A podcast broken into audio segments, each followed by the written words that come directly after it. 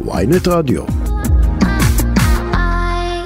והפעם אנחנו עם שף אסף שטרן ממסעדת מסה הוותיקה. שלום לך, שף אסף שטרן. ערב טוב, מה קורה? מה שלומכם? איזה התרגשות, יום שני.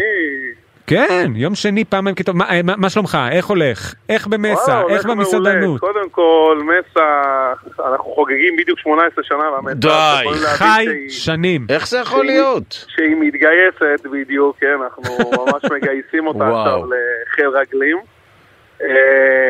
כן, מסעדה שהיא בין הוותיקות, אם לא הוותיקה בתל אביב. איך אתה מסביר את זה? מה סוד הקסם? איך עסק הזה שורד? אני אגיד לך, קודם כל יש פה נשמה למקום בשורשים. ברגע שיש שורשים אז המקום מתפתח וגדל נכון וטוב. אנחנו מיד נדבר על מנה של שורשים, כן.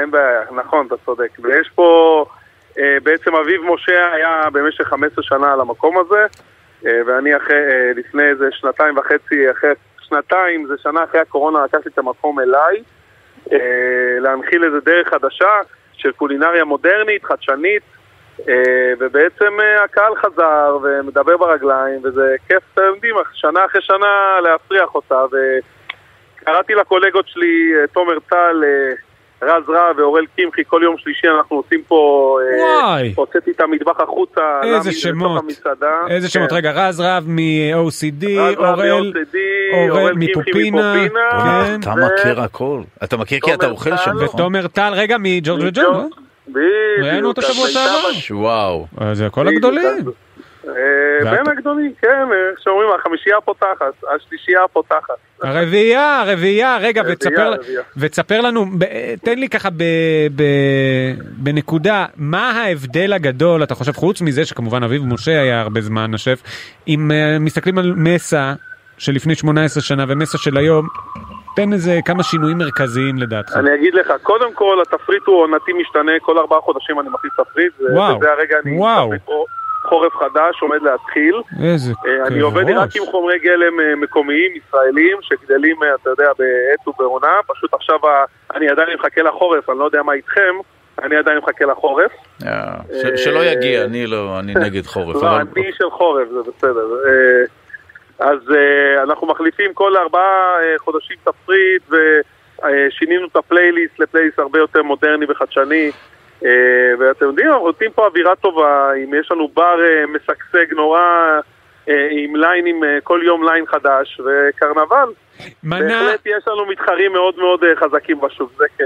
רגע, אגב, אתה מדבר גם על הדברים שבדרך כלל מסעדנים, אני חושב, לא תמיד מדברים עליהם, כמו פלייליסט וליין, כלומר, אתם גם רואים את עצמכם כאירוע תרבותי, לא? אני אגיד לך מה, היום מסעדה, לפחות בנראות שלי, 20% זה האוכל, כל השאר, 80%, זה היום לתת לך חוויה של שירות, חוויה של מוזיקה, של ריח, נכון, של מערכת שמקבלת אותך כמו שצריך. בעצם היום מסעדה זה חוויה שלמה, זה סימפוניה שלמה, עוד לפני שאתה מכניס איזה לחם לתוך הפה, אז אנחנו נורא לוקחים את הצד הזה, צד אחד קדימה, את כל העניין של השירות, של האירוח וכל זה, ואתה יודע, היום אתה בשביל לצאת מהבית, אתה שם בייביסיטר, אתה ממלא דלק, זה גם נכון, נכון. כבר יש לא מעט תוצאות עד שאתה מגיע אליי, והארוחה היא לא זולה, מי כמוכם יודעים שהחומרי גלם היום עלו באיזה 30% מאז שהסתיימה הקורונה, אז זה מלחמה יומיומית, והיום אתה רוצה לשבת במקום שכיף לך, שהמוזיקה נכונה, שהאווירה טובה. וזה דווקא הכי קשה היום,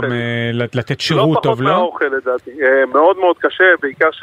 אני אגיד לך מה, אני עכשיו חזרתי ממייאמי, הייתי 3 שבועות במייאמי, ואני יכול להגיד לך ש... באמת, אני מופלא שם, כל המלצרים, קודם כל, מעל גיל 30-40, זה ממש מקצוע לחיים. וואי, איזה כיף. ופה יש לך מלצרים, אתה יודע, בני 20-22, שהם לא פחות טובים, אבל אתה כבר יודע שהם יחתחילה עם זמניים. זהו, הם מאוד זמניים, וגם עכשיו, אם אני מבין נכון, אחרי הקורונה, התחלופה שלהם הרבה יותר מהירה, הרבה יותר קשה למצוא אותם. כן, אנשים לא רוצים לעבוד קשה אחרי הקורונה. תשמע, גם אני לא, אני מודה. מעניין, זה הקורונה עשתה את זה, או שמדברים על דורות שהולכים והופכים להיות... כן, אני חושב שזה דורות, אתה צודק. עכשיו, גם במדבר, גם ב... פשוט, אם אני הייתי בעבר, לפני 15 שנה, הייתי עובד בקצית עבדתי 6 כפולות בשבוע, שזה 12-14 שעות ביום. היום אתה לא יכול לדבר איתם 8 שעות, וזהו. לא, אני זוכר שאותי הכיחו כמלצר, כן? כאיש פלור, לתת מינימום של משמרות בשבוע. היום אני לא בטוח שזה כמעט קיים, כי כבר אין ברירה. לא, לא קיים, לא קיים, אין ברירה. אתה היום עם הזרם, אתה חייב תחלופה מהירה, אתה חייב שיהיה לך, גם תקשיב, בכל מצדת שף, לא רק אצלי, ללמוד את התפריט, ללמוד את התפריט יין, ללמוד את התפריט קוקטיילים, זה חודש וחצי הסמכה בערך. באמת שנכון, הם צריכים באמת להבין, אחים שאתה שואל אותם. מה קורה אחרי חודשיים, הוא כבר רוצה זהו, ללכת. רגע, אז ספר לנו, בוא נלך ל-20% של האוכל, מה המנה ש... המנה. אני אגיד לכם מה, יש לי סיפור, אני חצי תימני, חצי רומני, אם אתם מסתכלים עליי, אני 1.90 שחום אור. 1.90? יש לי את החצי צד הרומני שלי, שזה שטרן, זה שם במה שלי. אז לידיעתך לי יש רבע כזה, כן. אתה רואה? אז בעצם סבתא שלי היא ניצולת שואה, היא חיה שתחיה עד 120, בת 96, ותמיד שהייתי אוכל גפילטע פיש, אז היה את החריין בצד, שזה בעצם חזרת וסלק. ולמשך שנים יש לי מנה שתמיד אני לוקח, בעצם האינטרפרטציה שלי לזיכרון הזה, כי יש לא מעט שפים שעובדים עם מנות מהזיכרון, ובסוף מה שאנחנו עושים, אנחנו עושים להם אינטרפרטציה של מודרניזציה מסוימת לתוך הצלחת. אז בעצם אני מגיש סלקים צלויים צבעוניים, סלק לבן, סלק אדום, סלק אטום, עם קרם סלק וחזרת למטה, ואני עושה פנקוטה מגבינה כחולה. די, וואו. ועלי חזרת מלמעלה, בעצם זה השילוב של החריין הזה, שאתה זוכר שאתה אוכל עם הגפילטע פיש, אבל הוא במנה... לגמרי מצולחתת, לגמרי נכונה לעונה, לגמרי חורפית. חורף זה סימן של שורשים ושל סלקים ושל כל מה שמהאדמה. וזה בעצם מנה שהולכת איתי לא מעט זמן. מה זה לא מעט זמן? קרוב ל8 שנים. וואו. המנה עם הסלקים צלויים וזה, וכמובן שהיא נכנסה למסע והיא the best seller, וזה מגניב לראות, אתה יודע, שאתה עובד לפי זיכרון ואנשים גם... מאוד אוהבים את זה, הם לא יודעים מאיפה הסיפור של המנה, אבל מספיק שאתה יודע את זה. ומספיק שטעים להם בפה, ואין כמו הקיק הזה של החזרת. כן, נכון, זה אני מקבל. זה פותח את המוח. אבל אם אני נותן לכם לגרד חזרת טריה על פומפייה... אנחנו מתים, עשיתי את זה פעם. למה מתים? למה? אתה מת. זה כמו בצל פי 10. זה לא כמו בצל, ממש לא, זה המון, הרבה יותר, זה כמו... שילוב של בצל, שום וטבסקו. זה קצת כמו גז פלפל. מה אתה אומר? אתה מרגיש את זה בגרון כזה. מה אתה אומר? די, מעניין. אתה מגרד כולך ב... בוא נגיד זה טוב לצננת. זהו, בגלל זה אני לא... ממש, בגלל זה אני לא עושה את זה יותר. אני כן מכין גפילטע כל חג, משום מה, אני לא יודע למה אני עושה את זה, אבל את החזרת...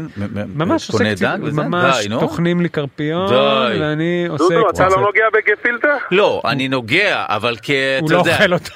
כחוויה, קודם כל שום אוכל לא עושה לי טוב, בגיל 50 אין אוכל שעושה לך טוב, אבל אני כן מנסה את זה כחוויה אנתרופולוגיה, תמיד כיף לי לנסות טעמים כאלה, אבל אתה יודע, זה לא בשוטף אצלי. דרך אגב, אני אספר לכם, פעם עשיתי גפילטע מדג בורי, לא חייב להיות דווקא מה... רגע, אבל זה עובד? אבל שמים באמת את כל הדג, או שרק את ה... אני טוחן בלי עצמות כדי שיהיה ידרה ל... אם אתה מדבר לפני 15 שנים, כמובן שטוחנים את הכל. זה מגעיל. כולל הסנפירים והכל. די, נו. אבל היום כבר, אתה יודע, טוחנים את הפילה. לא, בסדר, אם זה קציצה, זה לא נורא. אני טוחן את הפילה ואת הידרה, אני משתמש לציר. אני בבית סבתא, בזיכרון שלי, היא הייתה מגישה לי מרק רגליים, שפעם היה מקובל לאכול את הרגליים של התרנגולת. אוי, כן, הוא צודק, נכון, הוא צודק. ב-70 זה היה נכון, הוא צודק. את זה אני לא אגיש לא, פעם בסדר, שוב, אתה יודע, אכלו מה שאפשר. 100%. אנחנו חייבים לסיים, אבל שף אסף שטרן, מסעדת מסע, תודה רבה, זה היה ממש מעניין, היה כיף איתך. אנחנו חכים לכם, לבוא לטעום את המנה לפחות. את הסלקים והגבינה, כחולה והחזרת, איזה כיף. תודה לך, שף אסף שטרן, להתראות. תהיה אחלה ערב, תודה לכם, ביי. וחג שמח.